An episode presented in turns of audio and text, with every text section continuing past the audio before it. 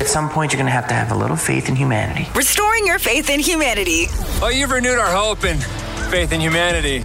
Here's Brew with All The Feels. All right, this counts as good news in my book. Four ways to avoid losing your luggage when you fly this holiday season, because you know it's going to happen. You just got to pray it doesn't happen to you. triple A expects, by the way, a record seven point five million Americans to fly for the holidays this year, so a little more chaos than usual. Here's their top experts from a, or tips from a travel expert on how to not to lose your bags. Buy some Apple AirTags. Put one of those in your bag. It's a popular hack. Not super cheap. That's the only, I guess, downside of it. A four-pack costs around one hundred dollars, but it will show you anywhere your bag might end up, and it, that'll help you get it back faster. Book a direct flight. Hopefully, uh, you have your tickets by now, but in general, airlines are far less likely to lose a bag when they're only putting it on one plane, but you never know.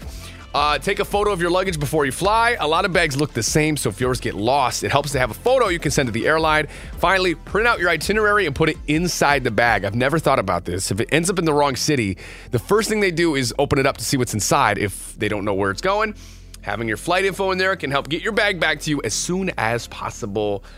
Safe travels. Good luck. It's going to be hectic, but you got this. Let's wrap with a quote. Transformation doesn't happen unless you're willing. It's your choice.